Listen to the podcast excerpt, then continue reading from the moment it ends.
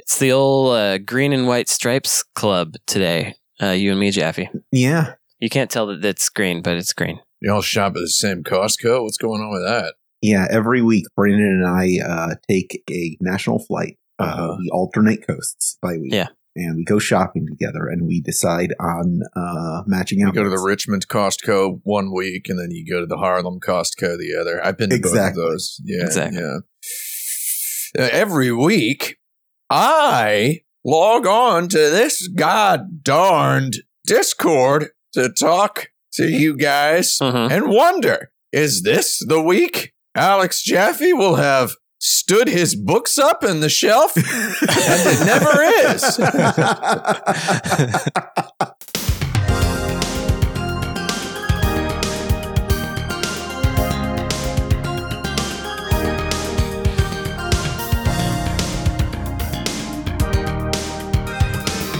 Ninja Gaiden 1, Ninja Gaiden 2, Ninja Gaiden 3, Cruising USA. This is episode 322 of the Insert Credit Show, a video game podcast with a horrible buzzer that I promise, I promise is still important to the format. I'm Yes. Alex Jaffe, and my favorite household chore is refilling my ice maker. Mm. Oh, hmm. All right. Uh, Wait, it- you said it was cold over there. Can't you just go outside? I could, That's but my then joke. I don't get them in the shapes I need. Fred, I know we're in mild weather here, but you should know that it's not literally ice cubes. No, it's cubes. Also, to be clear, if if there was a sheet of ice you could break into cubes out there, um, it would That's right. contain more forever chemicals than water molecules. So yeah. you don't want to you don't want to eat that. If it's not ice, ice cubes, how do igloos get made? Riddle me that. That's a good Can't question. explain it, can you? No, they only fall in cubes up there in northern Canada and Alaska, not That's down right. here. I like when I'm at a, a restaurant that offers me a choice between crushed ice or cubes. Uh, I like saying, uh, I want to have my Coke Zero Cuban style when I go with the non crushed ice.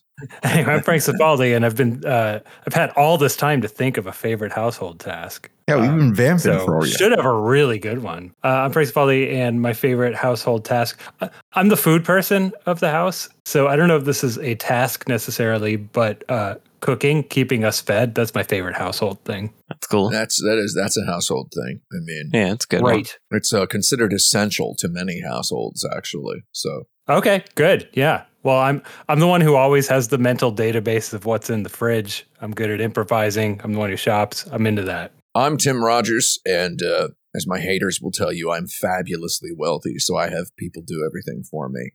Um, I have a staff of 14. Um, we don't use the word servants, we just call them helpers. Full time salaried helpers, uh, FTSH. the downstairs. I've talked at length uh, here and elsewhere about uh, just how very household chorulous my unventilated uh, apartment uh, here on the Upper West Side of New York, Manhattan is, where a layer of, uh, you know, I used to love dusting. So let's just say in a vacuum, it's a good joke about vacuums. In a vacuum, uh, my uh, my my favorite household chore would have been dusting because it's so satisfying. But here, where the kitchen is basically everywhere because of the absolute lack of ventilation, a range hood that's just for decoration, etc. The dust do clingeth to god darn everything it touches. Man, that's rough. I'm familiar with that scenario. It is grease dust all over my fancy electronics that I have Yeah. to keep inside of this uh, TV stand. Uh, and even there, they are not safe. You ever get god darn like like kitchen grease dust off of uh off of like beautiful walnut wood? It's very difficult uh, to do without damaging uh, the wood or yourself or your you know your your psychiatry as it were. Uh, so another, I don't really like any of my chores here. Refilling my aroma diffuser is fun, but I only have to use the aroma diffuser because it smell bad in here. I'd count it.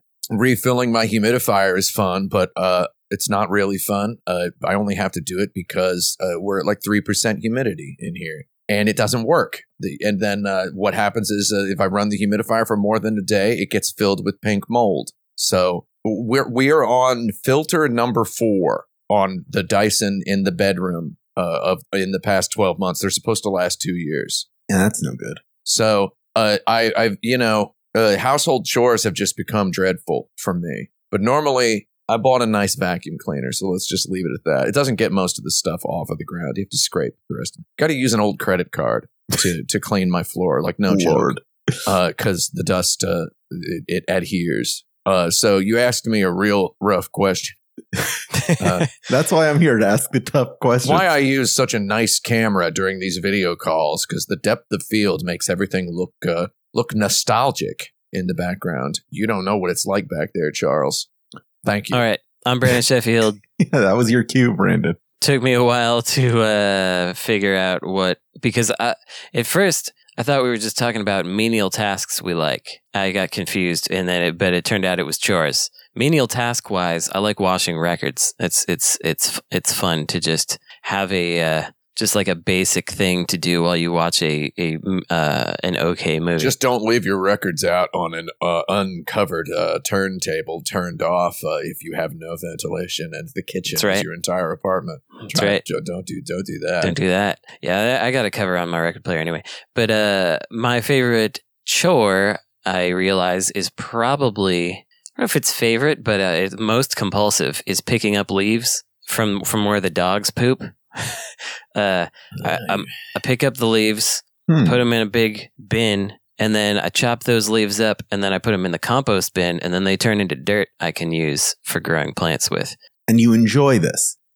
I do because I feel like I'm accomplishing something because I'm both cleaning up the the dog's uh, bathroom zone, which makes it easier for them to go there because uh, otherwise it's like I don't know when it's raining, it's pulling teeth to get the dogs to to go there at all. And then on top of that, I'm making more delightful mulch that I can grow tomatoes with and stuff. So yeah, it's it's like the the end game is what I enjoy. The the the benefits that I'm the multiple benefits that are being reaped by doing it is uh, something that I enjoy. So there it is, picking up leaves. So you're saying your household is outside? Yeah, I live outside. Oh man, living outside is the old dream, dude. I got dogs here. Notice I wouldn't mention anything pertaining to my dogs as a household chore because they're just my buddies. Yeah. No, there's a there's a yard situation is uh, is what we're talking about. There's a yard. Oh yeah, yeah, yeah, I get it. I'm just, I'm just joking about how my dogs are my buddies. I was just saying it in case other people didn't get that it was a I've joke. got a bottle of, of Windex sitting on top of the glass top of my TV stand, the shiny glass top of my TV stand. Uh, it's sitting there because I Windexed it the other day, and it's it's just completely non-reflective right now. The- the- the- it's just already blasted. Sounds like you lose, Dex. Yeah. Yeah, yeah, lose Dex. I think uh, Tim's landlord might be Sisyphus. Oh yeah, Yeah. Wait, no, Sisyphus hates that. Yeah, it, he's inflicting it on others. It's all about hurt people hurting. you gotta, you people. gotta Okay, do got what it. you can. Yeah. Yeah. yeah. uh, I guess. Our first question comes from last week's episode winner and guest Kim Justice. Uh, Kim Justice wrote in to ask In games where water is lethal, at what part of the body should that water kill you? When you're all the way in, up to the shoulders, Oh, or yeah. as soon as your toe touches it? That's a good one. eyeballs. If unless you're equipped with the swimming goggles power up, uh, if the water level goes above your eyeball, like you, if it touches the eyebrow, you should die. I think that's right. Where does that science come from? I also think you should be able to um, jump once when you your hips haven't gone below the water. I think you should be able to jump once out of the water. Just do That's one, good. one little crappy jump. You should be able to do that. Do you think like any child who played an NES game before swimming in a swimming pool Was like, I'll uh, die was like in there. really surprised to find out that they didn't just pass away instantly upon, Yeah, upon touching the water? Oh, they played Mario first, so they're good. They they were surprised that they couldn't light a fire underwater. I was at the bottom of the pool looking for air bubbles. I was like, this is this is how I breathe down here. I hear the music. Air burgers. Yeah, you weren't trying to swim. You were just kind of walking along the I was bottom walking of the really pool. slowly at the bottom. Yeah. Like, where's my air bubbles? Do you ever call uh, the air bubbles in the Sonic uh, games air burgers? That's what I called them.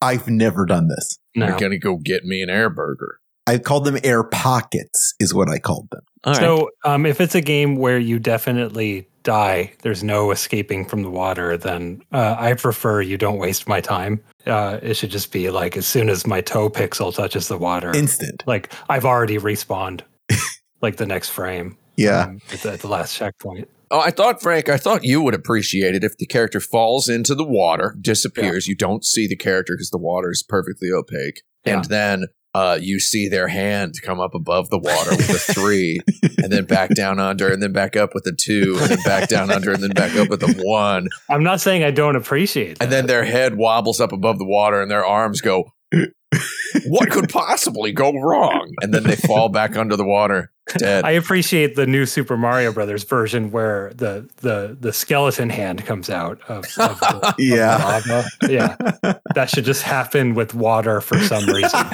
no Yeah. matter what the substance Well, is. you know, it, it, I could see that happening in like a, a Death Stranding style future. Uh, you know, with Hmm. the Mm. time, the time rain, the time fall, or whatever it's called.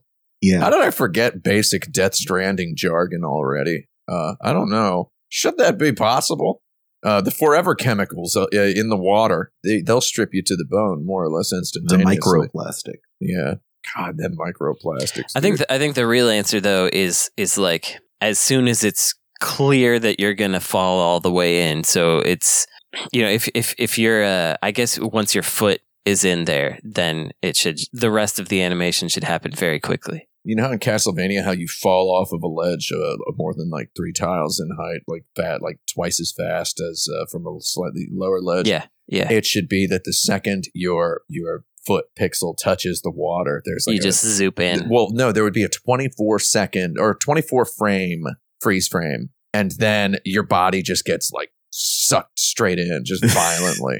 Is there is there time for you to hold up like a wily coyote style whoops sign or something? uh, I mean, there could be. It depends on how uh, how bubsified your character is. Yeah. yeah. But I, I got a little anecdote about uh, uh, being sucked down instantly. So Oh, Um, baby. yeah, hang on to your seats, folks. Oh So- yeah. So Tim, I think at least you have played the first Mega Man. Oh, I played them all. Yeah. I'll play it. Yeah. So Even I. okay, you played it too. I didn't know. Um, so Gutsman, that stage, um, Yes. the the Gutsman stage in the first game has Oh, those yeah. platforms that go left and right, and like they they kind of drop. and you fall Oh, yeah. so You fast. fall- so while working on Legacy Collection, we figured out why that happens. Um, it's because when he is on that platform, he's in a falling state, but he's just held Ah. Hmm. up by a platform, Mm. and so his velocity is just increasing infinitely.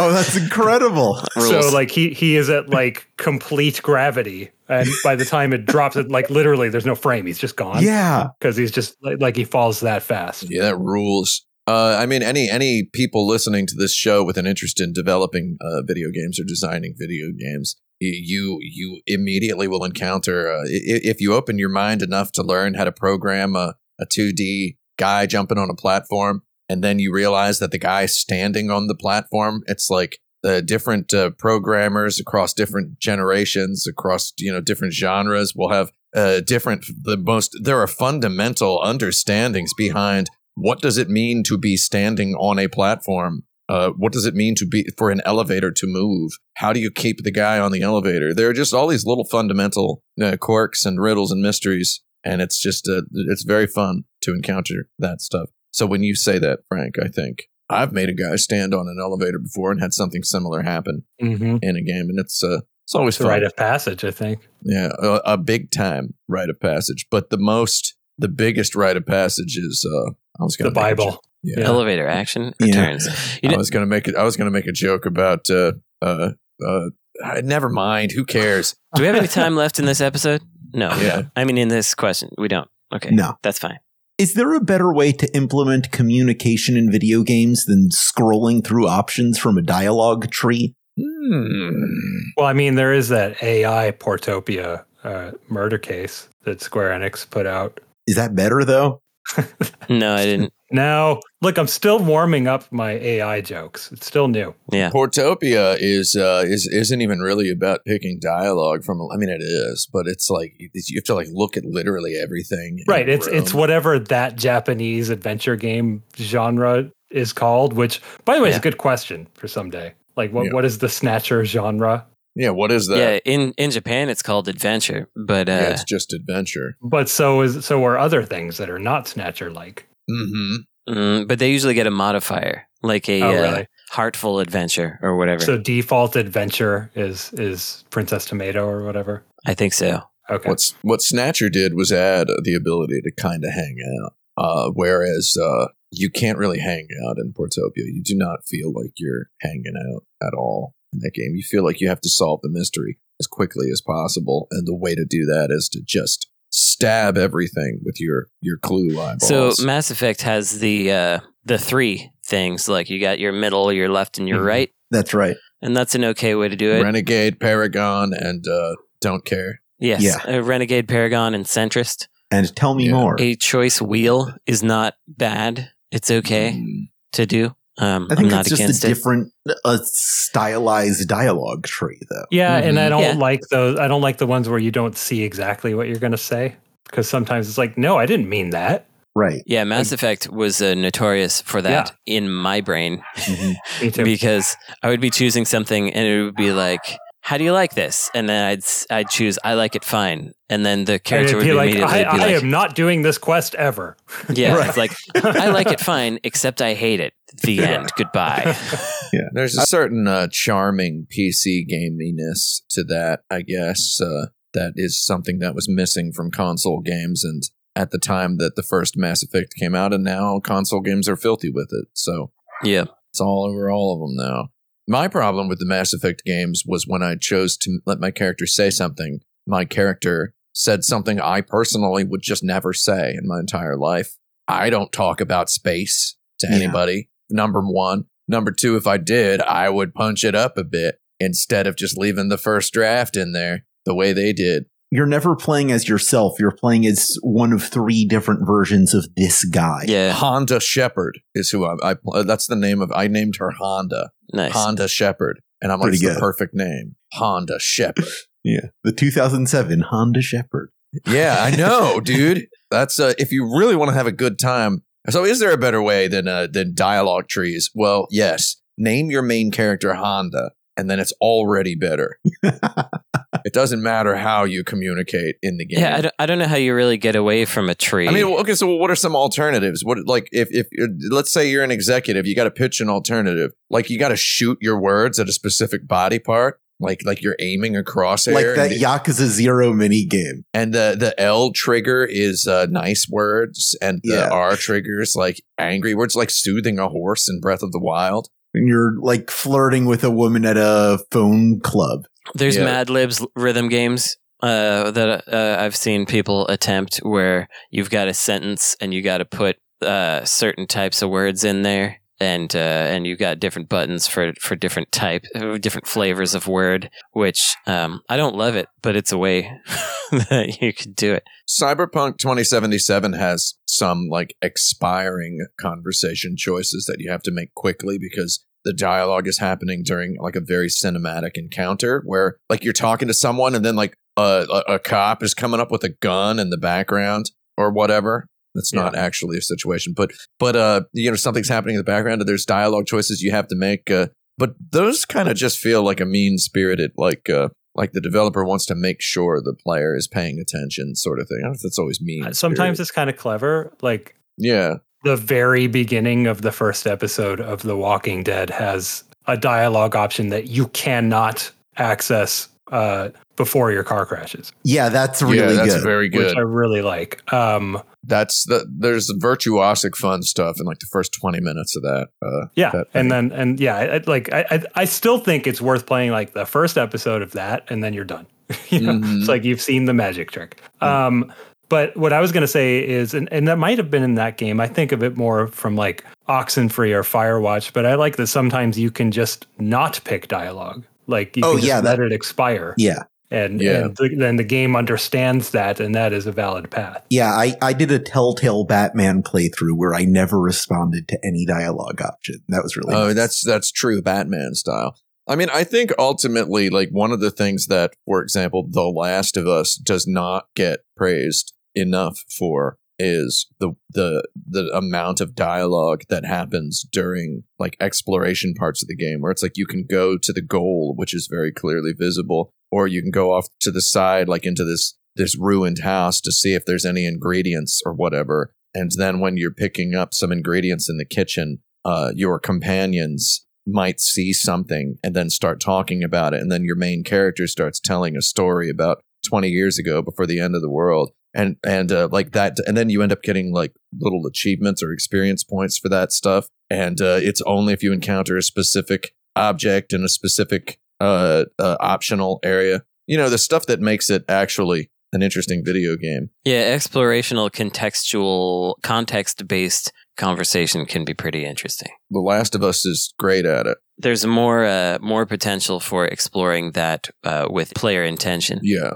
Than just Yeah. picking stuff from a dialogue tree and having it open or close quest options. Yeah. All right, I've got a question. What are the five most fun types of crimes to commit in video games? The five most fun types of crimes. First Yes. of all, any crime where you can crash a car through a window, Mm. like a storefront in a city, that's a good one. I'm also good with um, human crashing through window. Like uh, in, uh, I, I don't know if it's all the Arkham games, but definitely Arkham City. You can just like double tap the jump button and he will just like crash through a window for no reason. And I really like that. That's essential Batman. Yeah. I would say smashing everything in a store. Okay. Uh, to like intimidate the the store owner. So number one on our list is vandalism. Well, yeah, busting stuff. I'm good with that. Yeah. Um, this is going to sound dark, but I mean, if we're going by real world human laws, I'm going to go assault. But Oh, I, I assumed going into this that murder would be number one. I don't, I'm not saying murder, but it could be murder. But like, I just want to jump on people's heads and bounce off, and they're like, "Ow, stop that!" Like that. That's yeah. that's my favorite. Yeah. beating them up, for example. Yeah. Is uh in in the beat em ups is a Yeah. way that's good. Uh-huh. You're right. Knocking him out could be just as satisfying as murder. So, yeah, I'm good with assault on the list. I think any crime that involves driving a car really fast, ramping up off some boards that are mis- mysteriously propped against a, a pyramid of barrels, and crashing the car through a, a second or higher floor window in order to assassinate a specific government official. I think Mhm. that's the best crime to commit in a video game. Is that treason or murder? No, I would file that as reckless driving. That's that's that's, that's vehicular manslaughter. Yeah. Okay, okay. Vehicular trurder, it's called. Vehicular treason murder. For now, let's let's take um, just straight up murder off of the list, um, Right. Because it's vehicular manslaughter Yeah, specifically exactly. that, that we want because it's the superior manslaughter. Mhm. Absolutely. What's the Okay. closest you ever felt to actually committing a crime i- as a character in a video game?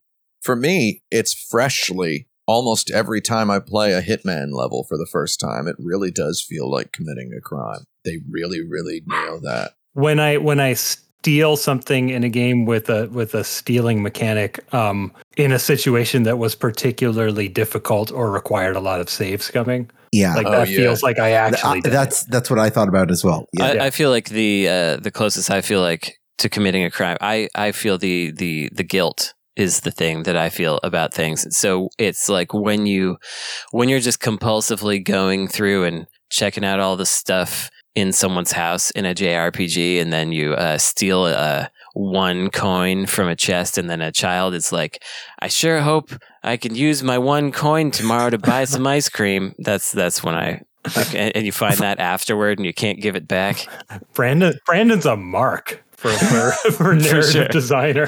yeah. for sure yeah Mister never cried at a I mean, video I mean game. that's a that's a it's a classic one that has been in probably about five dozen video games in it, and I'm still like, God darn it! JRPGs have been uh, have been leaning into that trope since like Dragon Quest One. Yeah, Yeah. just Yeah. let me steal stuff. Come on, Yeah, like uh, letting like, letting you do it and then uh, gently making fun of you. yeah, because the designers can't think of where else to put that stuff. But the No. reason why I say Hitman is the more of those Hitman games and levels uh, that they make, if you're playing Hitman 3, the levels are meticulous as heck. They are verisimilitudinous as heck. There's so much stuff. Like the first level of Hitman 3 uh, from the current uh, Hitman series is uh, a huge fancy party in the Burj, Dubai. And there's hundreds of guests, many of whom have names and and uh, characters and personalities, and uh, you really feel like an intruder as uh, the, the lengthy intro sequence to the first mission is you're like sneaking up the side of the building and then s- like uh, like Tom Cruise in Mission Impossible, and then sneaking in through some air vents and stuff, uh, and then showing up in a suit, uh, you, you really, really feel like you're not supposed to be there. And then everything you do when you're there, you really feel like you're not supposed to be there. And you're supposed to kill a person. They just have layered so much context on it that, uh, in addition to just being beautifully good video games and excellently good narrative design and hilariously good open-ended action puzzle adventure drama they really you really feel like a criminal in those Would games. you? Uh, w- could we agree that hacking is the least fun crime? oh yeah, Yeah, I I, I don't want to put hacking on here, but yes, cyber crimes yeah, cybercrime's cybercrime's bad. least fun. So I, I, I just Googled top 10 crimes yeah, oh what do we Um, got and, and Okay, Google kind Letterman. of auto populates the thing on the top. And um, it, it, it gives me more than 10. So, you know, there's assault, robbery, threat, theft, domestic violence, blah, blah, blah. And number, let's see, nine, 10, 11, 12. number 14 is Harvey Weinstein. nice. just on his own. games uh, try as try as they might you know even the combined talents of of, of Rockstar and uh, Uva Bowl could probably not manage to top that in a video game. That's true. So what do, what do we have? We have, we have assault. Indigo Prophecy came close. I, I, I was I was getting around to David Cage, but yeah, uh, Vehicular manslaughter, assault, vehicular manslaughter, um, Yeah. vandalism, vandalism, Vandalism, Uh, treason, right? treason, and what's number five? treason, Five is uh, fraud. I want to say cheating at casino games. yeah, like that's fraud, right? Yeah, save scumming. I think the number one crime, hands down, is uh, David Cage making him. Mm. Is David Cage the Harvey Boom. Weinstein of video games? He should be. I can't disagree. he needs to be sharing a cell with Yeah. Naka? Is what I'm saying. Oh yeah. uh, so Naka would eat that guy alive. Hideki Kamiya recently said that he had plans for nine games in the Bayonetta franchise that the world will never get to see. That's too many. What would Yeah. Bayonetta 9 even be like? Bayaninda. Um, it would be a game that, uh, like a bunch of Twitter accounts with like twelve hundred, uh, ranging between twelve hundred to six thousand followers, uh, screamed every day is their game of the year. And uh, why aren't more people playing this? It would be on PC. It would be exactly like Bayonetta 3, except it would be 9 and there would be a different story. Yeah. I mean, I, I think it would probably get to Kingdom Hearts levels of of Yes. you know navel gazy lore by that point. By Bayonetta 3, she could charge her weapon, so it stands to reason that by Bayonetta 4, she'd be able to slide. You're going by Mega Hmm. Mm. Man rules? Yeah, okay. exactly. Ah, yeah, yeah. I mean, I guess Mega Man. So by 9 wait, so by Ma- yeah, so then by 9 she's like pixel art. Yeah, exactly. yeah, but well, no, by by nine it looks like one. Exactly. Right. Yeah, okay. Okay. Yeah. Yeah. Yeah. Yeah, uh, we're it- we're at it- uh, uh, that era of nostalgia at that point. Yeah. Xbox 360 nostalgia. so I mean, we yeah. had three Bayonetta games, and how many years did it take for three Bayonetta games? It it took Too a, many. It took it took a, a, a little bit too many. Not as Yeah. it took more than it took for two. So the games per year thing is uh the average is thrown off a little bit. Yeah. Bayonetta came out in 2009. Bayonetta 3 came out in 2022. So Yeah, so that's three games in twelve years, a, a game Yeah. every four years. So you're Mhm. looking at for uh, for six more games, you're looking at twenty four more years. Unless you count that uh, prequel thing that they put out. Um, you know what? Uh, You kind of can, I think. Yeah. But let's say mainline series games. yeah. Uh Bayonetta 9. It's it's they've made 3 games about Bayonetta. They can't just say that they want to make it a different protagonists and settings every time like Final Fantasy. Right. So, are you all familiar with uh with uh, Shozo Kaga, the creator of uh, a Fire Emblem? Who later made a game called who broke off from Nintendo and made a game called Tear Ring Saga. Yeah, generally. And then years later, made a game called Berwick Saga, the greatest strategy game of all time. Some say it's, it's not. Uh, it's it's really good though. Uh, Berwick Saga, and then uh, and currently has a game on Steam called Vesteria Saga, which is the third game in his Tear Ring Saga series. In his saga saga. yeah, so he's he's had. I don't know if we can say he's made Saga, nine yeah. games total that are on the same general theme over the course of coming up on 40 years, Lord. But uh that's about what it would look like. If you look up Vesteria Saga on Steam and compare that to whatever you understand a tactical strategy RPG should look like in the year 2023, where we're going back to last year. I know it's 2024. Uh, that's probably what Bayonetta 9 would look like in the year 2046, if that makes sense. Oh, yeah. All right. That's uh, that's my sign. A little bit too clinical an answer. I just am not in a mood to have fun thinking about uh, Bayonetta. it's all business for me when it comes to Bayonetta. I feel like if I was going to make a Bayonetta game, there's this bit of lore in the first game where they kind of casually mention if Bayonetta doesn't kill an angel every day, she's immediately sent to hell. So I think it would be a more interesting game if like you had to kind of get up in the morning and find an angel every day to kill Oh, rather yeah. than just have them flock around you no matter where you go. Bayonetta nine would be like a uh, uh, it would be like a PS2 style, Xbox 360 style open world game. Oh yeah, open world Bayonetta is probably where it's headed. I, th- I think by the time we get to Bayonetta 9, no one will be able to find out that it's out or available because Kamiya will have blocked everyone by then, everyone in the universe on all Nice. platforms. Very good. You know what? Can I actually just say I just posted a pic of Vesteria Saga in the chat if you want to see what this came from 2019. Yeah, saying What the the, the, the the Fire Emblem creators uh, Got it. 2019 video game looks like this. Ah, it's good. First of all, not not hating on it. Um, but uh, you know, this is this is what the the creator of a series that Nintendo is now making. Interestingly, too many games in this series. I would say they're they're going wild with Fire Emblem. This is what he's making now by himself with his uh, small group of uh of of hardened developers. They're just making it for real purists. Uh, and uh, you know, good on them. But uh, that's that's what I foresee. This sort of fate would have befallen Kamiya had he been birthed of a slightly sooner era of video games than he was. If he had if he had come up during the Famicom era, he would be this level of of not outcast, but like obtuse. slight outsider at this point. I see that in Kamiya. And also, it's been long enough now. I'm going to go ahead and publicly say I've refrained from saying anything about this, but I'm going to say it. Um, I think Kamiya's Twitter presence has always been a bit tacky. So Yeah. Thank Yeah. you. Thank you. Uh, I I think finally, I- I'm breaking my silence. and I'm saying I think I think he's always been he's been pretty tacky on Yeah. Twitter. The whole I'm blocking you, ask your mom. It's like, all right, you learned English. You know, at this point, uh, Hideki Kamiya versus Hideki Naganuma for tackiest Twitter presence, battle of the Hidekis. Yeah, I think Nakadeva t- still takes it. Yeah. he does. I think he's worse. Yeah, He I is mean, worse, you know but, uh, what? Uh, still. now that you think about it, mm, yeah, he's worse. Something to noodle on as we take a break. We'll be right back on the insert credit show. Mm, the show.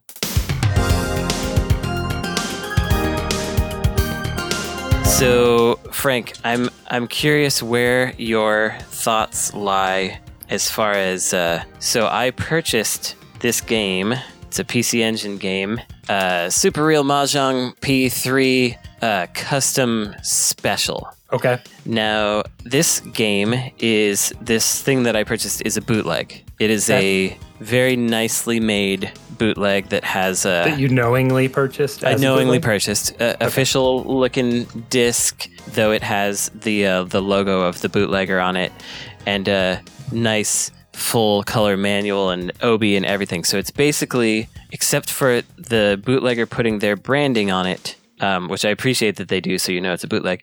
It is the same as the original game as it was released, but this game was only released. I think they ha- uh, there are like 15 known copies of it. Okay. Uh, it was released as a special prize in a mailing list from Naxat, the publisher of the game.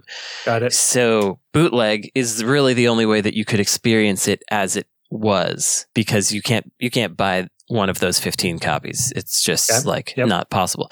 So is this is this preservation of a sort? Oh, you're asking if this is the shipment of Theseus. Uh, Uh, exactly. Because I, Yeah. I, I was debating this myself. I was like, it almost feels like it is because you couldn't play this. You couldn't stick a disc of this that had the art on it and look at the manual any other way other than buying this bootleg. Yeah. Um, but Jeffy, is this a question now? Should we just call it? Yeah, let's just call it Okay. a question. Welcome back to the insert credit show.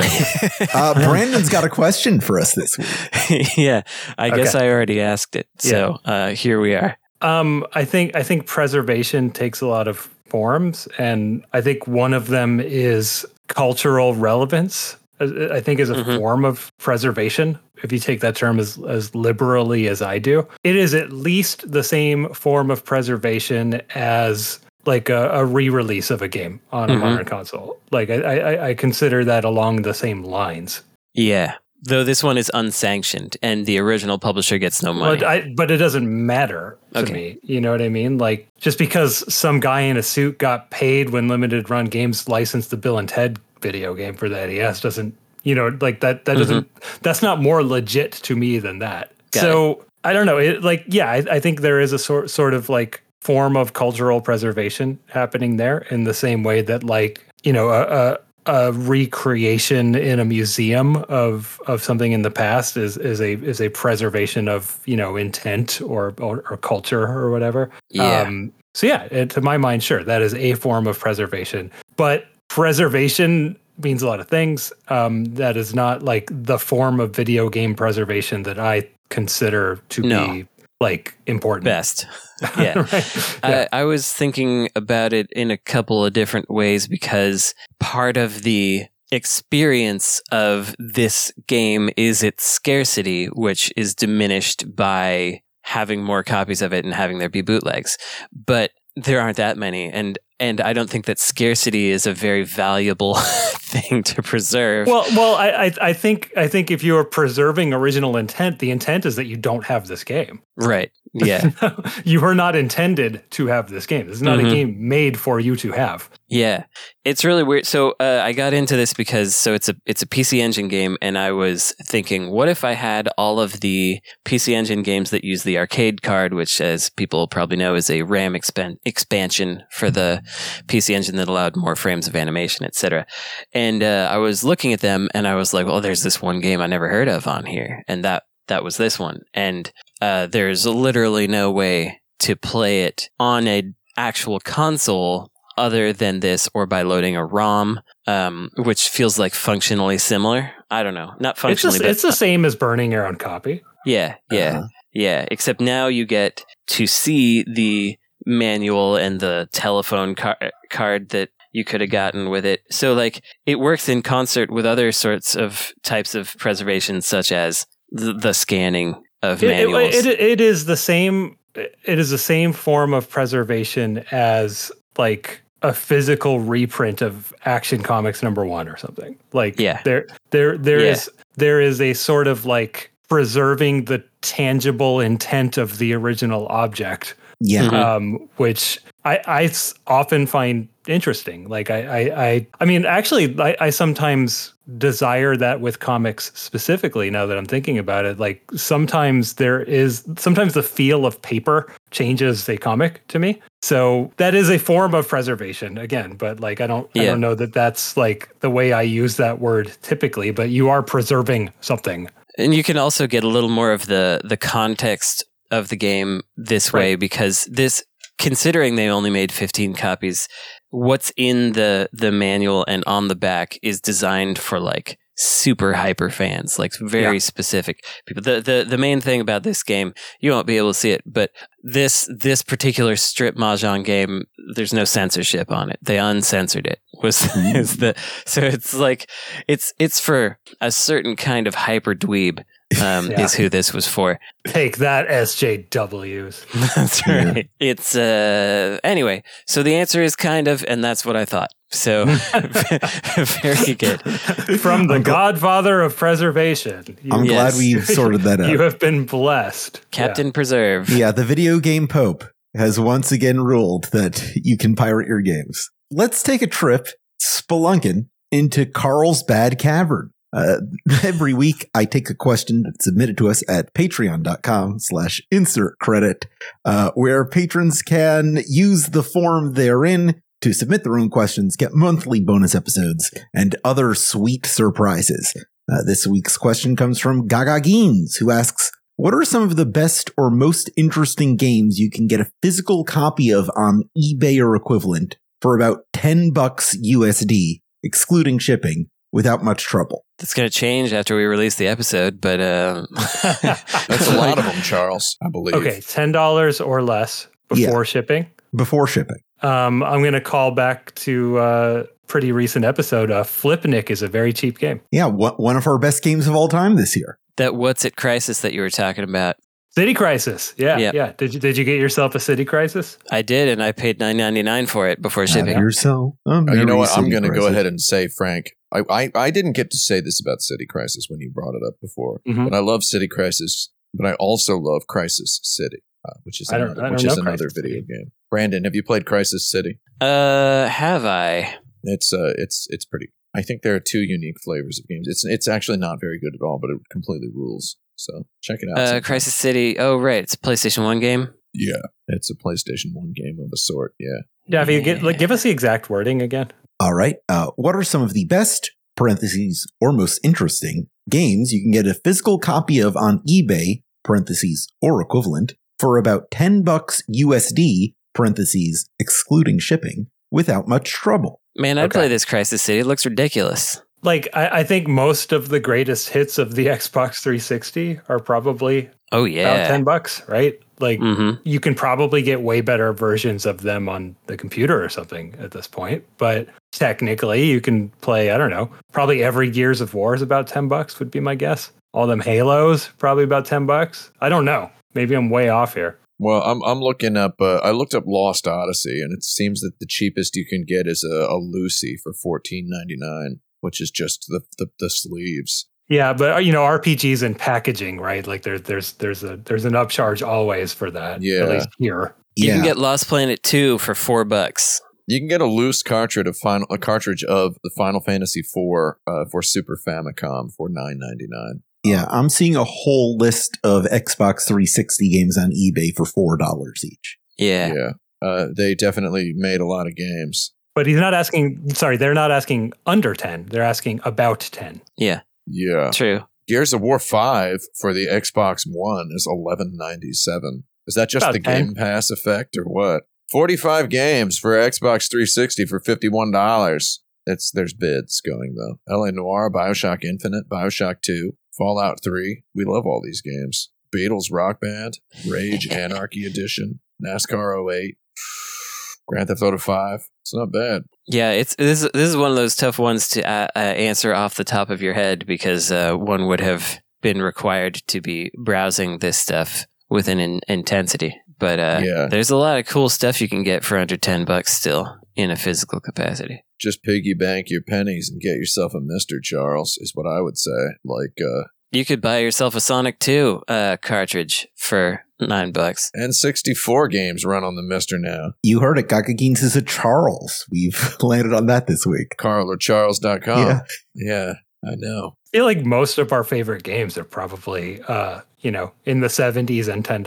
Mhm. Yeah, I love it. That's about where we are. All right, next question. What is usually the worst kind of vehicle to control in a video game? Car. No, that's not true. Epic car.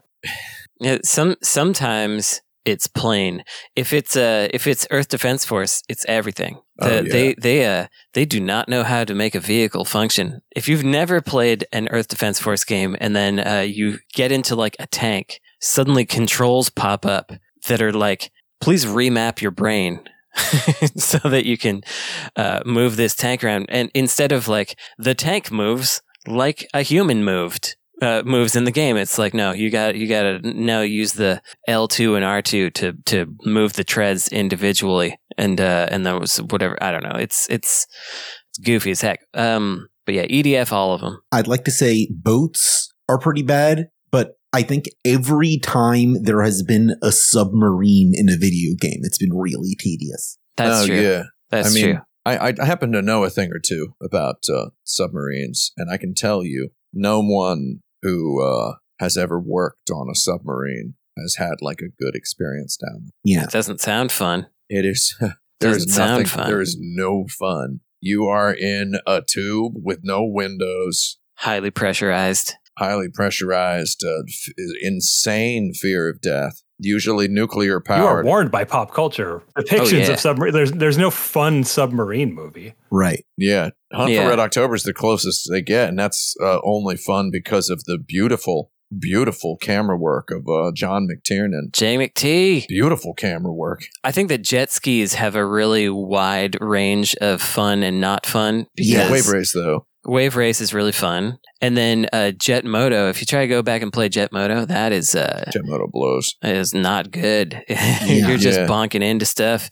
It it kind of just feels like bad F Zero. Is what Yeah. Jet Moto feels like, and that's like the water doesn't feel essential at all. to your earlier point, there are a lot of bad plane games, but there are a lot of games where planes are a good time. Mhm. I, I think there's a wide range to be had But there. I think quite often planes in games that aren't specifically this is a plane game yeah. tend to be pretty poor. Oh. Uh, Well, also, I mean, I Absolutely, think planes and yeah. uh, you know, I, this maybe this is a. I, I'm now, you know, the the statute of limitations is up. I'm breaking the silence. I think uh, none of the planes in any of the Pilot Wings games are any fun. They don't feel like planes, and they also don't feel like fun video game vehicles. Yeah. they just kind of feel like trash. But boats, I mean, Cobra Triangle's got beautiful boats. Submarines, Hunt for Red October, and In Yeah. the Hunt have pretty. The kind of uh, those are pretty fun uh, but I, they're not vehicle controls Hydro per se. Thunder, pretty fun. Hydro Thunder's all right. I'll Yeah, be honest, when I think about fun planes and games, I'm thinking about Crimson Skies usually. hmm sure. so they're out there, but you're asking just on balance, what's the be- the Yeah. worst vehicle? That's exactly what I'm asking. I mean, Yeah. if we're if we're if we're shooting this question with a shotgun, the answer is definitely cars. Yeah, that's going to be on average because there Yeah, have been on so many average. bad ones. Yeah. Yeah, there have been so many bad cars in video games that uh, it's a real shame. In terms of vehicles that should be the best, but are never quite essentialized or represented as uh, sparklingly well as they should be, uh, the rare game Blast Core kind of uh, uh, head- is headlined by uh, bulldozers, backhoes, and vehicles like that Yeah. but they don't really feel essentially as you feel like they should be way more fun to control a bulldozer. In fact, it feels like a bulldozer should be like one of the more extremely fun video gamey vehicles to pilot. And the fact that we just don't have enough of them. Forklift and Shenmue. A lot Oh, of those yeah. he- heavy machinery games, uh, the ones that are about heavy machinery, are either for children and thus uh, made in about uh, 30 seconds, or, Mm-hmm. Or they're are for freaks. hyper sims for freaks. And Yeah. then that's like such granular control that it's only fun for a, a certain type of German. Yeah. I still think that's better than Submarine. well, yeah, more interesting than submarine. I mean, what are what are some bad submarine video game moments though? Final Fantasy VII. That wasn't that bad. It was okay. Sub Rebellion is okay, Yeah. Mm-hmm. Mm. Steel Diver. How's Steel Diver? not bad. Nobody likes No. Steel Diver. No, Nobody likes Steel I've, Diver. I've never played real Steel Diver. I only played the weird tech demo for the original DS when they unveiled it at E3. Yeah. That became a game for the 3DS years later. I never Yeah. played Steel Diver because I got my 3DS a few months after the 3DS came out. Uh, is uh, Oh, you knew better yeah. by yeah, then. I was Yeah. like, oh, Yeah, I don't right. need this. Uh, but uh, so wait, okay, so Steel Diver's by Nintendo, right? yeah, Okay, so that's interesting. They by also R and D 12, I think. R&D 12. whew, They had to go 12 rungs down the ladder to get anybody willing to bite on this uh, this elevator pitch. Well, I mean, Mhm. where else are you going to go but down to make a submarine? game? Exactly. That's right. Exactly. Right. So Nintendo made a launch title about submarines where the submarines are not fun submarines and they also made two launch games about airplanes and flying vehicles that are again we've broken the silence not really super good vehicles the pilot wings I'm saying I like pilot wings but uh, And Nintendo's not very vehicle forward, I would say. Uh, you Yeah. got your F Zero and and uh, and your Star Fox, and then otherwise, I don't know. Well, Mario Odyssey is is a game about being different vehicles, and that they're, they're all Yeah. pretty good. so it's for uh, uh, yeah uh, uh, uh, Super Mario Odyssey is a game for the uh, for the Alex Jaffes of the world uh, who wanted to be a train when they grew up uh, That's right. Mario Mario Ah, gets to yes. just be whatever he wants, dude. He gets to just turn into all sorts of vehicles, and it's sick. Oh man. He turns into a car at one point, and he screams when it happens. oh lord. Uh, let's let's wrap this episode up with a trip back to Violence Island. What do you say? All right. All right, All right.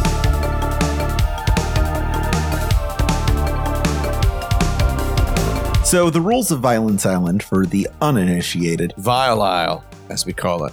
Yeah, we call it Vile Isle over here. Vile Lyle is our mascot. Uh, Do you know? Do you like how I've changed it from Vio Io or Vi to it's now Vile Isle? I do like that. I think Vile Lyle is a crocodile. That's what I uh, think is going on. that's exact. That's what I'm picturing. Yeah, the, well, no, the Vi- the Violence Island mascot is uh, Is- is, a crocodile Yeah, named Vile Vile Lyle. So Yeah. you Yeah. can make your submissions to Vile Lyle on forums.insertcredit.com. There's a thread dedicated to Violence Island submissions where people ask who would win in a fight between various video game icons and personalities, and we determine that and then nonsensically make the winners of those matches fight against each other until one winner remains. Uh, here are the four matches I have selected for this edition. Our first is Normie from Normie's Beach Babe Orama nice. versus Green Dog the Beached Surfer Mm. You know, Dude. I knew it was going to be Green Dog. I, I was like, Yeah, it's a gotta real be. easy go to. Just a real easy. Just to, you know what? Just given, uh, I mean, Lester the Unlikely and Green Dog are just kind of Mhm. the two. Uh, Mhm. they're just kind of the two kick me sign guys Yeah. of Yeah. the video game uh, industry. Whenever a bunch of dudes uh, who, let's face it, have more s- uh, more in common than uh, uh, than different uh, with those characters. Uh, uh, like they're, they're, the the- basically we, we uh, you know whenever we sit around and Yes. talk about video game characters that suck, it's always uh, it's always Green Dog yeah, and it's always uh, Lester the Unlikely, Yeah, right? I believe our right now our only two canonically dead video game characters on Violence Island are the Untitled Goose and Lester the Unlikely. Yeah, yeah, Okay. canonically dead. Lester the unlikely, but it was actually quite likely that he would die.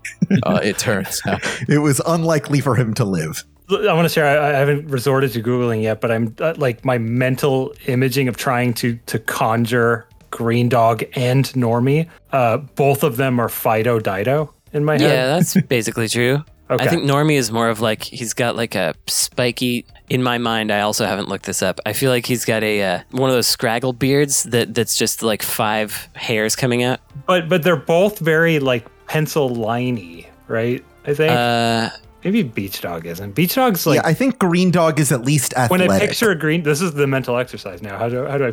When I picture Green Dog, he has a tiny head that's like when you take the the head off of a Barbie, and there's just a little ball stump on top. Mhm. Like that. That's what Green Dog is in my head. So let's let's have a look, folks. Let's see Green how Dog's close. a my- Fido Dido, but uh, Normie is more of like a uh, he's, a, he's a guy. dude. just like a just like a fu- fuzzy guy. It's like if Garfield was a man. Here's a picture of Normie and uh, and his creator Keith that's Robinson. Keith Robinson. Yeah. Yeah, that's uh, that's Okay. Okay. He's not a Fido Dino. Yeah, he's less he's less Yeah. Fido Dido esque. He's a beach bum. He's one of those guys like, who who hangs around on the beach, uh, flirting with all the beach girls, and all the beach girls who show up around spring break time are aware of this guy. Uh, right? and they Yeah. need to yeah they need to avoid him I've honestly never met uh, this type of guy. Yeah, they avoid the guy, like the Noid. but those who decide to engage him in conversation uh, often experience something worthy of encapsulation in a Hollywood motion picture, right? That's uh, but on, on at large they avoid the man. Okay. Whereas Green Dog, they would kill probably. They would it would probably be a story of of. I mean, you wouldn't even need more than one girl probably to kill Green Dog, right? I'm gonna argue for Green Dog though. I think. Uh, Wait, wow, okay. Yeah, Oh, are, is is this is are are you, you the one calling the shots here? No. no, like what? I think you I- making the decision. What, you, So- do you need my help on anything? Uh, I'm watching these guys uh, fair enough. in their video games, and uh, Normie is faster. yeah, Um, he moves fast, but Green Dog more often has projectiles. Normie doesn't seem Yeah. to get a projectile until toward the end of the game. I'm just gonna say Green Dog's supposed to be a surfer, right? Yeah, Yeah. Look at that posture. Come on. I know. They're like no, He- he's he c- he can't stand on a board. I do think that um, this this speed at which Normie is moving is probably going to be his main advantage. So My I- recollection of, of moving at that speed uh, got me into trouble a lot, though, in that game. Uh-huh. Yeah. I would just run off of things. Green Dog, a- again, I'm going off memory. I'm not, I'm also not watching videos. I don't know why this is my thing today. Um, Green Dog, my recollection is that it's a, it's a slow, precise kind of game where like every movement kind of Yeah. counts. Does that Uh, sound I don't know right? if it's precise. I think it's I think it's just of that very Genesisy era where it was like we put some platforms, please jump on them. Um, Okay. I, I don't think the int- there was a huge amount of thoughtful intention. To There's it. also like, please jump on them. Whoa, not like that. yeah, yeah. That's the Wow. Genesis third party platform. I think it's probably Normie. I think I think Normie probably gets it. Um, Okay. Even though he's Because smaller, he's but he's faster. He's okay. faster, and they both do eventually get prove- projectiles, and so I think we can assume that uh, the this battle takes place after their games, so they both have projectiles. Yeah, they're end game states. and plus, again, Green Dog doesn't have a real head. He has the Barbie stump. Yeah. Yeah, he's got the stump. Weird little. He has like no eyes. And I he's a think, phytodido. No face. You can't see nothing. Yeah, because you're supposed to slot the head onto there. Yeah. He's got basically no face. What? So I think the actual question would be which one of them would have an angry video game nerd video made about them because that's the one who would lose. Oh, I just uh, won. I think they well, I- both I, would. fe- I feel like Norm- Yeah, I Normie would know. have it Normie would have it. first because Uh, it's because there's more to I've say. never, I've never seen an angry video game nerd video. I by the haven't way. either. Stop Apparent- asking me, everybody. I, I learned that apparently they are. Uh, He's got a they're green Uh, dog video. More interesting, All right. and uh, than I thought. Apparently, that's what I, I've been told. So Oh, he does not have a Normie's Beach Baborama video. okay, Oh. so Green Dog is so Green Dog. PABGS. Yeah, Green Dog loses then. Green Okay. Dog loses because he's the only. Uh, that my, my reasoning is that their self esteem would be hurt by having an angry video game nerd video made about them. Yeah, So there's just no there's no Then they no uh, pass away. emotional recovery from that. he's already been destroyed emotionally by the AVGN. the AVGN has probably sat in private and thought, you know, I'm more of a normie than a green dog myself. We should have him on the show. Angry video game nerd, come on, insert credit. come on on. I think he doesn't. Uh, I, I think he doesn't do unscripted stuff. Yeah. Our next match is Yume Taro from Gimmick versus Yoko Taro from The World. Is that the main character from Gimmick? Yeah. Can we also pit uh, Haruki Murakami versus Ryu Murakami while we're at it, just because they happen Yeah. to have part of a name that sounds the same? Bless it. Maybe as an exhibition match. I've mentioned this on this very show before, but uh, I, I just remember anytime someone would mention Haruki Murakami when I was in college, someone would go, I like Ryu Murakami better. It's like, oh, they're writing in completely different genres, uh, just saying. Um, Yeah. But anyway, Clearly, they're brothers. Okay, so it's it's the Gimmick guy, and who's the other one? Yoko, Yoko Taro, Taro, the the guy. The, the human man who uh, is the near guy. Oh, got it. Okay. well, he doesn't like showing his face in public. I've which, seen You it. know what? Yeah, yeah, well, yeah, I know. It's maybe not in public. He doesn't like showing his face in public, which I'm gonna say is a little gauche. Uh, the the mask thing's a little bit gauche. Can we actually? I'm breaking the silence. I'm just. I think it's tacky. I'm just gonna say it's. It, this is a, this is a slam dunk for gimmick because gimmick can pick up stars. Well, Oh. He generates stars. He can generate stars and also pick them up. You can't pick anything up. No, he can't. He can't pick it up. No, he can jump on them, but only the stars that he has created. Oh, sorry. I, I guess p- pick, picking up is the wrong. He, but he throws them. Yeah, he gen- so he Yeah. generates them above his head, and then Yeah, he yeah, throws them. Yeah, and and if and if he can bounce it off a wall, he can jump on them and ride them. Yeah. So anyway, stars are uh, way more powerful than a human being. Yeah, But the, the star would insta kill But Yokotaro. what Yeah. about Yoko Taro's ability to destroy Yume Taro emotionally? Um, you, I don't think he Well, cares. yeah, oh, uh, well, I'm gonna I'm gonna counter that with physical evidence. It's It would on my- also take a my lot of desk time. right now. Um, so I, I, I'm holding to the camera for the folks watching the stream. Um, a, a Japanese Super Sun Club. Sunsoft newsletter, uh, Super Sun Club issue the two. second one. It opens with a, a gimmick comic strip, and uh, that guy cares about Yeah. what think people think about him. He does that, care. That's a valid thing. Does he look like he plays video games though? Right. Hmm. Mm. Yeah, I don't think Yoko Taro can do it in person. I think he's got to have a whole video game narrative and force Gimmick to play it. It's just not going to I work. think. Uh, I think. Uh, you know, based on I know. I know. How many people do you know off the top of your head? Three. who played who played that near automata game and uh, d- didn't finish it because I feel like uh, first of all I'm gonna play it someday and I'm definitely gonna play all of it. I'm gonna play all of the nears all the way through when I get a, uh, you know when I get a big enough bag of weed, um, which I just don't know where to find it. I go outside and I just can't find a single store that sells lots of weed uh, anywhere. Um, so it's uh, if only uh, there were some billboards that could direct you to them. I just Uh, I just know so many people who are like, I tried playing that near automata. I don't know. I'm gonna I'm gonna go ahead and put somebody on blast. It's it's been long enough. Um, I'm breaking the silence.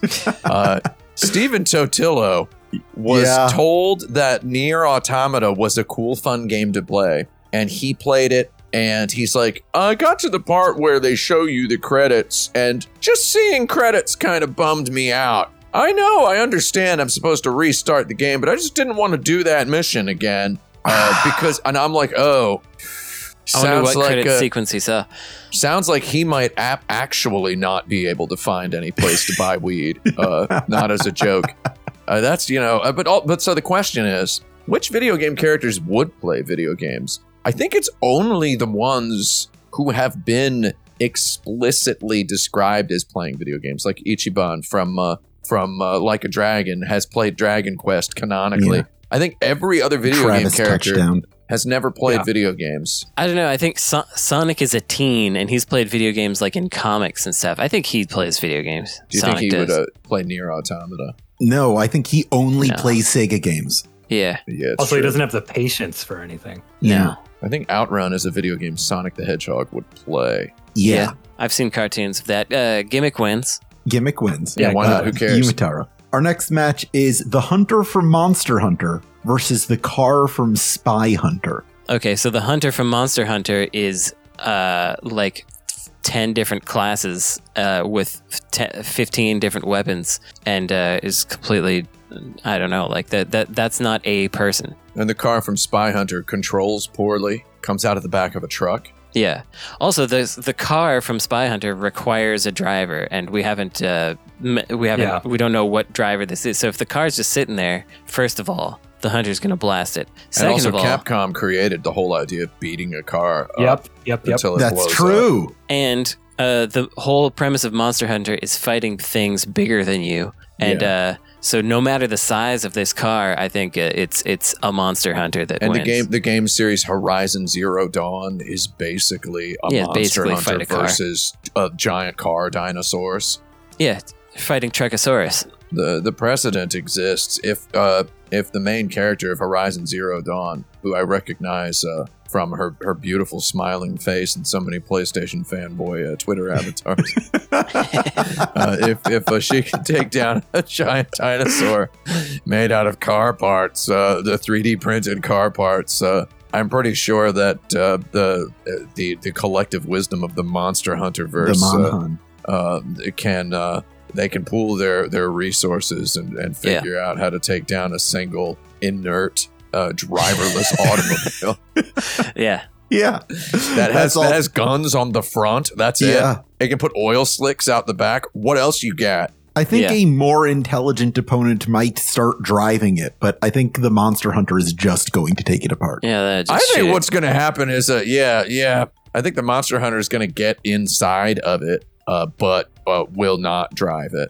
I think those Right. little those little cats are gonna chop it up and serve it for food. Yeah, those little cats, whatever those things are called. Uh, our last match is Black Lotus from Bushido Blade versus William from Neo. Well, William from Neo can take like more than one hit usually. Yeah, Remember when Bushido Blade was being hyped up on websites and in magazines as it's a samurai sword fighting game? That seems so cool. Mhm. it kind of was for It the was, first yeah. game. It was uh, and uh, what I I watched friends who didn't really play video games get caught up in that hype train and really get into Bushido Blade and get way better at it than I was ever gonna get because they got into the footsies game of uh, Yeah. s- s- spacing and then planning your your your sword strike and then you only got one arm now and and can you still make it and you, you found a way etc. That was pretty pretty pretty cool. Yeah, it's a good it's a good cool game. I feel like they could revisit that. Well, I don't know that Square Enix could, but somebody could. Well, I mean Square Enix uh, can make Harvestella, right? So they Oh, could yeah. probably make another Bushido Blade, but it would You know- just be uh, a I'm going to break the silence. I'm, uh, I'm I'm finally calling this that we collectively complained about the last few years of Square Enix output, where they were no, basically they doing rule. Xbox 360 Part Two, where they were just put putting out all these like B tier RPGs. I want to say I was never blasting them. Oh Uh, no! But yeah, but yeah.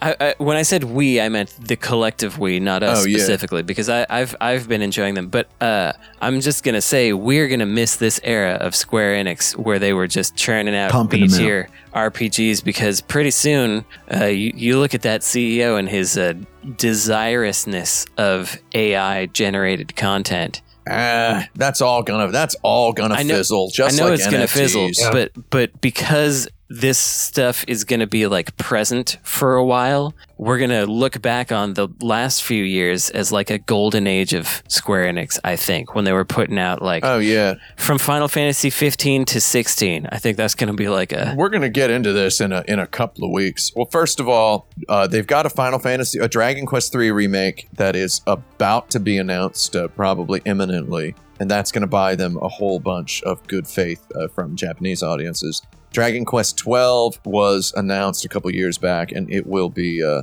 very soon, probably probably this September. We can look forward to it probably being revealed, uh, you know, the release date or whatever. Uh, there's always a chance. Final Fantasy 17 is a cool thing. They got a Final Fantasy 14 expansion coming out. I think Square Enix is uh, is going to be okay, despite uh, the little stupid NFT and AI related uh, Yeah. uh, press release hiccups. they'll be all right. Uh, but I mean, this is something we'll get into in a couple of weeks. But they released one of the best video games they've ever made last year, and uh, it wasn't on any end of year lists that I saw. It's very strange. Just wasn't. It was exactly what a huge number of people complained about wanting uh, th- these old Japanese video game companies to make, and then you know, nobody. It seems like nobody played it. It's bizarre. So that's fun. Okay. What was the question? Uh, it's Neo versus it's William from Neo versus William. Black Lotus from Yeah, yeah. Bushido Neo wins. Yeah, Neo yeah, Neo wins, uh, but only because he inhabits a less hyper realistic world. Yeah, Uh, that's a boring way to win. Also, those Neo games are fun. And also, Team All right. Ninja made that. Uh, they made that Stranger of Paradise. if game. we really want to do an argument here, like Team Ninja should do a Bushido Dep- blade. depending on who, wh- which way we're tipping this, the Bushido Blade characters can one hit kill other humans. So, yeah, like, Neo's controls Which are trumps faster and which? more responsive, though. it's true. All right, it's fine. uh, which takes us to our semifinals. We're going to start with Normie from Normie's Beach Baby Rama versus Yes. Yume Taro from Gimmick. Gimmick Yeah. wins. Yeah, gimmick done. Gimmick wins. Gimmick. Throwing done. stars. I mean, I will say the the one way to avoid his stars is to run away fast. Mhm. So there's something sort of interesting there, but, But that's just um, running. That's, That's not about winning. as interesting as Normie gets. So Yeah, I don't no. think Normie can do anything to Yume Taro. Yeah, Normie should stick to Candy Crush because Thanks. he's a Normie. exactly. I got it. Monhun versus William. Uh, Monhun has way more uh, weapons and projectiles, question. but it is it is a closer match, I think. Yeah, that that's a Yeah. good one actually. That's actually a re- that's actually a, a question for the ages, I think. Typical Monster Hunter Hunter versus the guy from Neo. Neo One, uh, the guy from Neo One. Yeah, I think of him as as as like the um, the Gears of War tank of the Souls like. Like he's a he's he's a big muscle meaty boy, Yeah, so he can take he can take some damage. But those monster hunters, that's like that's what they're designed to take down is a big muscle meaty boy. Mm. But can uh, Monhun take down a Yume Taro? um, I mean, Uh. they are hunters of monsters. Yeah. Uh, But- you know what monster hunters are? Monster hunters are uh, much like Agent 47 from Hitman. This is actually the real matchup. It should be Monster Hunter versus Agent 47. You do a whole series about that. Just different environments, ran- randomly selected environment. Uh, And the question at the end is who is the real monster? yeah, Yeah. Which, one- which one's the monster? Which one's the hunter? And the answer is the player. Uh, the player's the monster. Um, uh, monster hunters, much like Agent 47, they're problem solvers, right? Yeah. They're- they they solve problems. That's, Violence, it's a game about problem, solving. solvers. Yeah, I mean they, they really do solve the problem with uh with uh, you know kill violence. Yeah, I would say the old shooting stab. delicious, delicious kill violence. right, but is, is that is that the Batman always wins argument though? yeah, no, Okay. yeah, No. no, yeah. I don't know. Maybe who knows? I, I, all I know is gimmick won this thing. I don't, I don't care. Why not? You think Gimmick beats His Monster name Hunter? is gimmick, and first of all, it's not whatever that other word you said is. But uh, do I think he wi- wins against Monster Hunter? I don't know, man. Um, he's yeah, he can only get hit four times, like Yeah. at max health. And those stars don't uh, they don't instantly kill you or or but are they really are they real stars? Yeah, they're not they're not insta kill. Um, in fact, some enemies take like eight hits. Oh wow. Um, and it's really Hmm. difficult to aim your shot. And the ones that take eight hits, like you, c- you, you just have to like ride on their head and just kind of, you know, pump them full of star lead. Yeah. Um, so I, I actually think I might be wrong. Maybe, maybe gimmick lost here. I think we're in accordance. Monster Hunter is our winner. Uh, he moves on to the Champion of Champions, which currently includes uh, Booker DeWitt, Sylvando, and Sonic the Hedgehog with a knife. Sylvandos got those. Yeah, We'll see. Does anyone have any recommendations for us? I think I got some. Let me pull up the old list here. Let's find out if you got some. Oh yeah, okay. Here's one. So I've I've uh, been a, a fan of Indonesian '80s horror films for, for, for some time because they they often have an interesting character because um, there tends to be mysticism in there. There's some kind of mystery to it almost always. And uh, so I recently watched the movie Srigala, and I, I thought that was pretty good. So check out Srigala. It was definitely um, Friday the 13th inspired, but uh, it takes it in kind of a different direction. And it's just got like all kinds of different acting in it, all kinds of environments that are uh, in Indonesia and not elsewhere. And it's just a kind of a fun, weird time. It's like a, a f- a Friday the 13th from another universe. So give that a try. I think that's my my recommendation for this week. But uh, one one week Oh, in the future, I'm going to recommend um uh, a, a dog treat recipe. I just I just need to remember to write it down so that I can share it with everyone. But uh, look forward to that in the future. Everyone's gonna have fun eating those. Yeah. Mm-hmm. Anybody else got any more?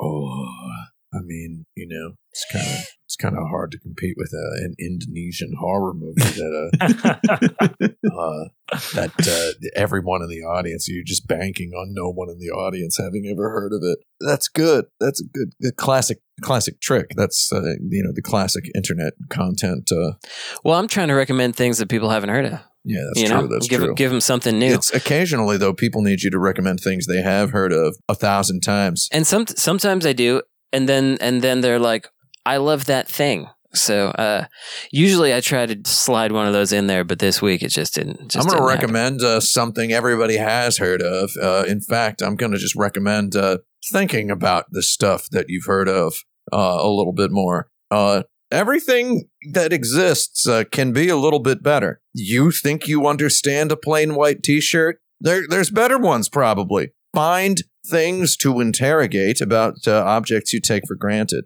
For example, as a child, you grow up your whole life, um, and your parents are telling you, wear a coat. There's that coat. Warm enough coats are good. I've said this on this very podcast before. Coats are good. If you get a good coat, it's real good to have a good coat. You learn this when you get older. When you have a good coat and it's cold and you're wearing a good coat, there are all sorts of different. Think about. Think. Put your coat on. If you're in a wintry place, put your coat on and think what could be better about this coat, right? Like, uh, what are the problems with it? Uh, until I purchased the coat that I own now, I didn't realize my previous coat was so heavy. Now I have a coat that is extremely light. Um, it's extremely versatile. It's extremely warm. It's 100% waterproof. It's a, it's just a beautiful coat. It has tons of pockets. It has a little pocket up here for my phone to slide in uh, under the zipper flap. It's got all the little things I could ever want from a coat. Little just common everyday things. Uh, there's there's better versions of them. It's just to equip yourself with that. So there you go. That's the opposite of uh, recommending an Indonesian horror movie. I tried my best. you, you want a you, you want a, a, a regular uh, style recommendation? You ever, you ever watch no, that? it- you don't have to. no, no, but- no. I I, I had Go I had for it, go one for it. in my brain. Save it. Y'all ever watch that Columbo? I've seen Columbo. Check out Columbo. I only watch Furu, Furuhata Ninzaburo, okay? okay. I'm just kidding. Have you seen Furuhata Ninzaburo, Brandon? No, I haven't, but uh, I Wait, would you like to. haven't? No, the I haven't. Japanese Columbo, except he's Yeah. a little more annoying. I can't Yeah. believe you recommended Columbo. Akina Nakamori's uh, uh, record Fushigi and you haven't seen Furuhata Ninzaburo, which has uh, Akina Nakamori in it. Well, I should watch it. I have been interested in watching it, but uh, with Columbo, there's so many episodes. Not if you've seen them all. Then The there's structure- no more. The structure is kind of interesting Yeah. sometimes, uh, and like check out the one that's got Donald Pleasance. the structure is so interesting that people think it's normal. They Yeah. think that that's a normal way for a mystery show to be. Right. It's not though. That Columbo invented that. Yeah. And also check out the the first episode of the seven, second season, which is Etude in Black, uh, which has uncredited direction from John Cassavetes Or the pilot episode, which has credited direction by Steven from Spielberg. Steven Steve- Spielberg, Spielberg. Yeah. and uh, you'll you'll get in the first thirty minutes of that Etude in Black, you'll be like, wow.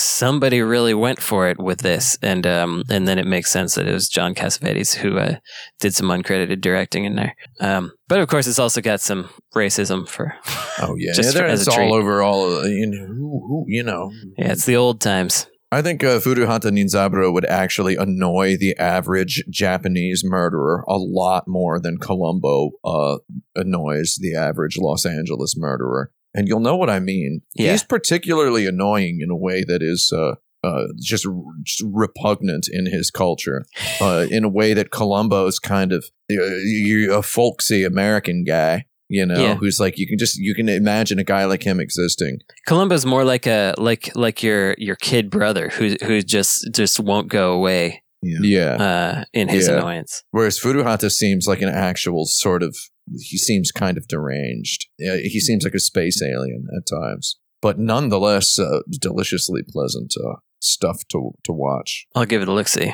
Frank, you got anything? Uh, I bought that Final Fantasy VII remake on Steam Winter Sale. It's pretty cool. Tim was right about hard mode. Yeah. dude. It's really interesting.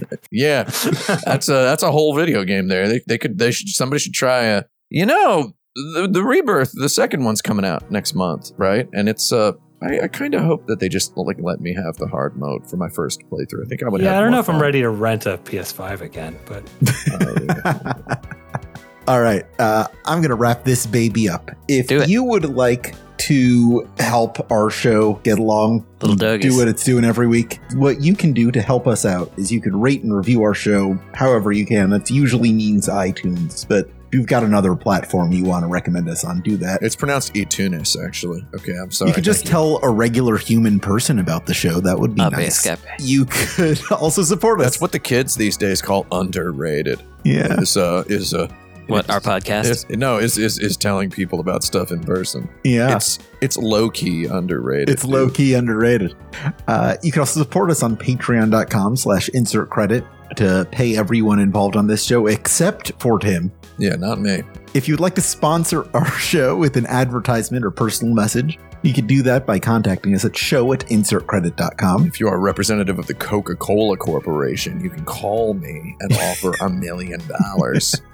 You can also and I'll, join and I'll our drink a Coke Zero live on one of my streams. You can join our community at forums.insertcredit.com or find videos of these episodes on youtube.com slash insert credit show. This episode is edited by Esper Quinn with music by Kurt Feldman. I'm Alex Jaffe, I'm Frank Sifaldi. I'm Tim Rogers. I'm Brandon Sheffield. I'm Kurt Feldman. and it's been long enough. I'm breaking the silence.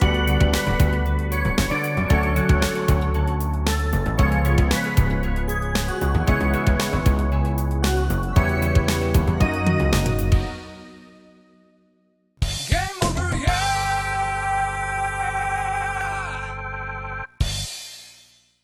Can we get Kurt Feldman to just say, and I'm Kurt Feldman to play at the end of every episode?